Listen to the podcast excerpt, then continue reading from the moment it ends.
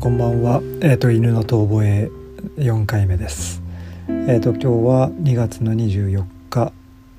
えー、2月の24日と言って今思い出しましたけど、今日は飛鳥亮の誕生日ですね。えっ、とまあ私は昔学生の頃かな。うん。結構チャゲアスカが大好きだったので、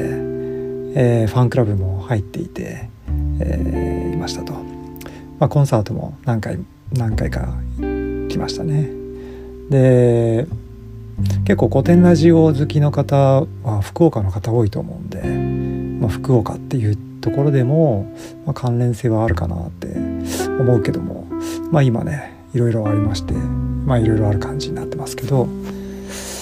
まあ、まあ個人的には何だろうアーティストとかに関してはあまりこう私生活とかそんなに興味僕は持たないので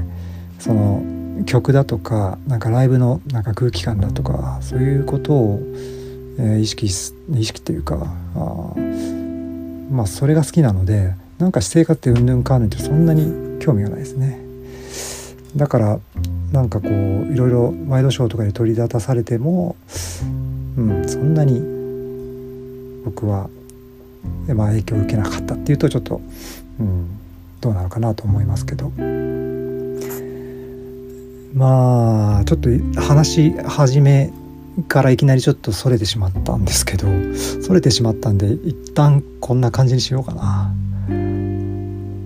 こんな感じでいいのかな。